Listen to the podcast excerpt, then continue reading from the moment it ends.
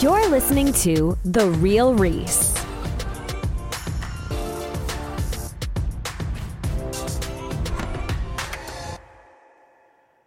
Welcome to my podcast, The Real Reese. My name is Reese, and I'll be your host throughout every single one of these episodes. And I've been on a ball. Today is six o'clock in the morning, and I've recorded so many of these videos, and they're not long at all. Um, it, it's just me going through a few questions that I ask myself a lot. Um, and instead of just me writing it out or just you know basically sitting here thinking out loud why not just release a podcast episode and get you know get some people to, to look at my perspective of things while um I mean I'm already doing it. Might as well share my perspective right? That's what the podcast is for. Uh and one of these one of these things is what I'm about to talk talk about today and that is the question was are you holding on to something that you need to let go of? Me yes and that's what I want to talk about today I want to talk about holding on to the past, your your childhood, your teenage years, whatever the case, your early adulthood if you're you know a bit older.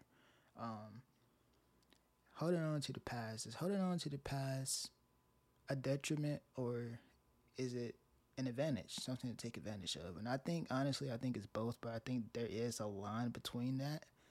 Um, and the line between that is where we need to be. Me personally, I'm not there at all. Uh, I very much so like still indulged, intertwined into the past. And I made this. I made an episode uh, last like November, maybe it was last Christmas. I, I actually don't know. Um, it was called the Real Holidays, and I talked about my my therapy journey and you know what I've what I talk about in therapy, how therapy has helped, and what what kind of questions that therapy has you know has asked me that that has shaped what I've started to become you know in my personal life. And I haven't been to therapy in two months because you know things have been hectic in my life it's been very busy. And I, I know you're like how can you how can it be busy for your mental health? Your mental health is always there. I know I know. It's just just haven't had time to you know sit down and talk um, to to my therapist for the most part. But um but this was always a question that came up and my I, I came into therapy self aware. I knew what my issue was. My issue was being stuck in the past. I already knew that. Uh, and actually because I knew what my problem was, I got to move along in my therapy um, my therapy journey a bit faster than most people would be able to because there was no there was no there is a diagnosis of you know what's bothering me and I think I can be open about that. I have what was it like? Was it mild depression or severe depression with? Uh, I think it was like this severe depressive disorder and like uh, uh, mild anxiety or something like that. I'm not exactly sure. I can't remember. Uh, but I, am fine with being open about that. I don't care. It's just a diagnosis. Diagnosis, as, as if you go to therapy, as your therapist will tell you, a diagnosis is not a bad thing. It's not necessarily what what's wrong with you, but it's the it's the basis and the grounds for the steps that you know you're going to take in your therapy journey to try to help you work through what you need to work through. So a diagnosis is not scary. It's just it's literally just a baseline. That's all it is. But yeah, holding on to the past. So I'm of the belief that I had a very good childhood. I had loving parents, I had loving grandparents, I had a loving family. They spent a lot of time with each other. Uh, you know, we, we we saw each other every weekend. like the big, the overall family. Like we saw each other pretty often on holidays, on on Sundays. We were always like a unit. Um, I'm a big family guy. Like I I don't. here recently, like the last few years, I have I don't usually go to like the family holidays and stuff. And I talked about this in my last episode, but I don't I don't do that. But I still my family is my most important thing to me. It always will be. My family comes before everything else on earth. Um, that's just how it goes. It comes before my career, comes before you know my friendships, all that. Family is family at the end of the day. So I had a very good childhood because my family is I've always been open with my family. My family has always been open with me. And we do argue and fight like every other family does, but but at the end of the day, we're still family. It's going to be okay. We know we as a TV show once said, we fight with love. Uh, so yeah, it's all we we know it's gonna be okay at the end of the day. But my childhood was great. I didn't have any traumatic experiences. Not not early on, at least. Maybe in my teenage years is when things started to go downhill. But my actual childhood was great. It was perfect. But I think a perfect childhood can very much so lead to a a sad adulthood. Once that bubble is popped and you're just introduced to what the world is for so many people, it can become an issue. Um, you know, you hold on to what you knew, and what you knew is not the way that life actually is. You were protected as a kid. You know, your parents shielded you from things. Uh, and sometimes you know some some people lose their parents early um, like early in their childhood and then when that protection when that when that part of your your life that safety part of your life fades away then what you're still young you're still a kid you're still impressionable and then that the person that's there to uh to shield you and protect you if something happens to them do you just are you just out into the world already you know at a young age you know, and things like that.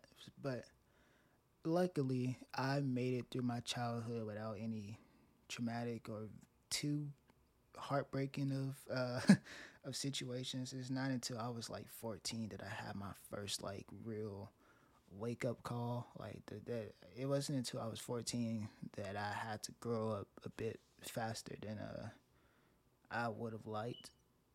Um, and I think from then on is when, you know, when I started to miss the days beforehand. So when I was 14, that's pretty much when I was like, okay, yeah, growing up sucks. Like I want to go back, take me back. I don't care what the circumstances is. I don't care what I have to do. Just let me go back to the way that it was just just even a few months ago.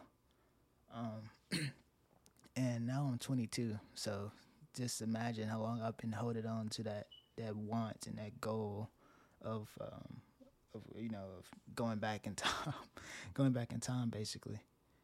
I mean, I was 14 8 years ago. So for 8 years I've been longing to just get my old life back.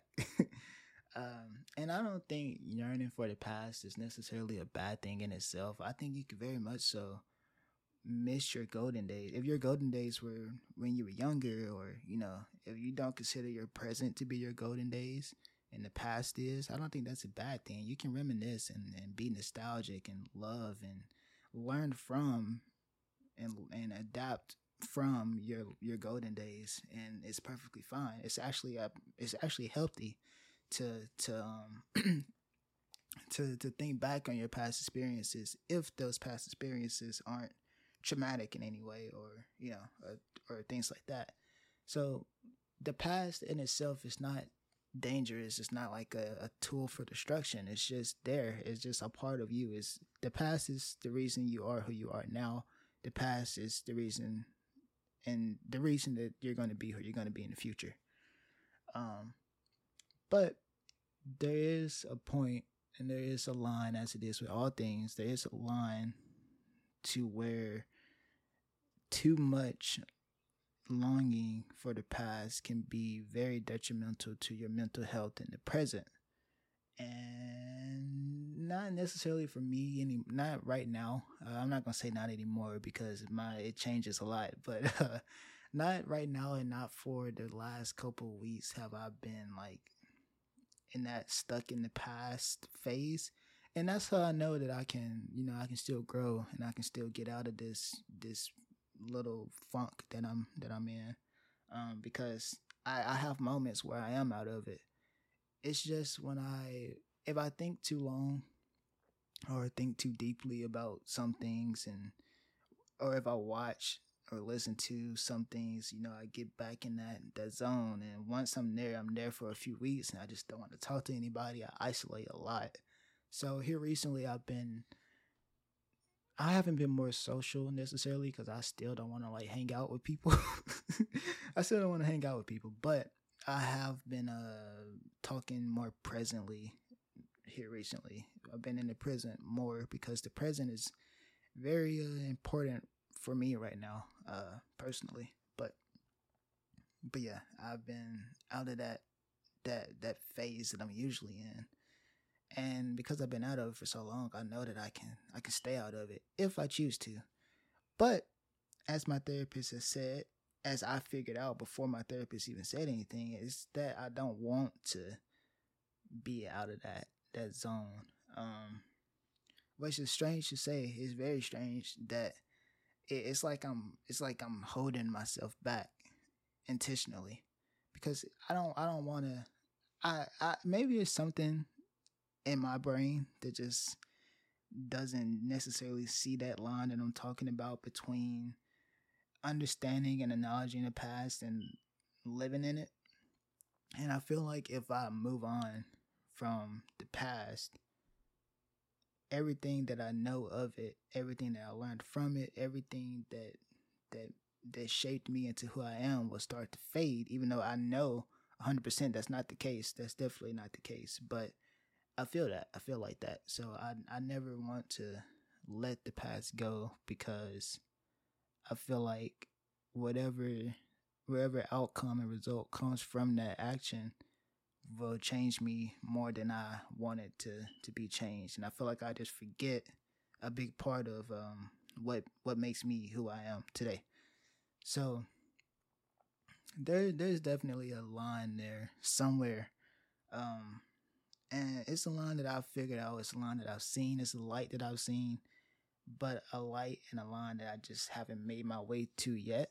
Um, but I know I can because I have for the last few weeks. So it's something that I'm working on. It's a it's a personal journey. Uh, I have a lot of personal journeys, man. I I if you sit down and talk to I know I play, I troll a lot. Like I play, I'm sarcastic. I I joke around entirely too much. Um but if you ever sit down with me and then like we actually have a genuine conversation, I am very much so like always thinking about everything. My brain never stops. It never turns off. I, I barely get sleep because I'm always just thinking about so much at all times. Um, so yeah, I'm always growing. I'm always moving. My brain is always active, and that's a good thing for me personally. It, it does have its downsides. You know, I can get a bit too deep and too a bit too wrapped into whatever I'm thinking about. But overall, that's just that's just what I do. If you ever have a conversation with me, we can have some pretty thought provoking conversations, and it could be out of the most simple question. It can be like, uh, you know, what what makes you happy, and we can talk for five hours about that if I wanted to. I usually don't. I don't like to. I don't do that. You guys know I don't talk that much, like individually, one on one, or even in a group. I don't really talk much like that. I'm not too vulnerable most of the time. But here, I'm just talking to myself. You guys get to hear the conversation I have with myself, but I'm talking to myself right now, so it's a bit different. But that's just what I wanted to talk about today. Just a little bit of about holding on to the past too much. Or just holding on to the past in general. Like I said, it was a question. It was it was can you distinguish between holding on too much, holding on too little, and simply just ignoring the past altogether? That was the question, and this was my answer. So, if you guys like this type of conversation, like a more personal conversation, I don't like doing these. I don't do these often. I probably won't do. Well, like I said, I recorded a few today, but overall, that's not this is not what I'm gonna do. Um, I think the last time I did this was was on my holiday episode, and I've released like 15 episodes since since then and you haven't heard another one yet until now, and you probably won't hear another one again until about 15 more episodes. So, uh, so yeah.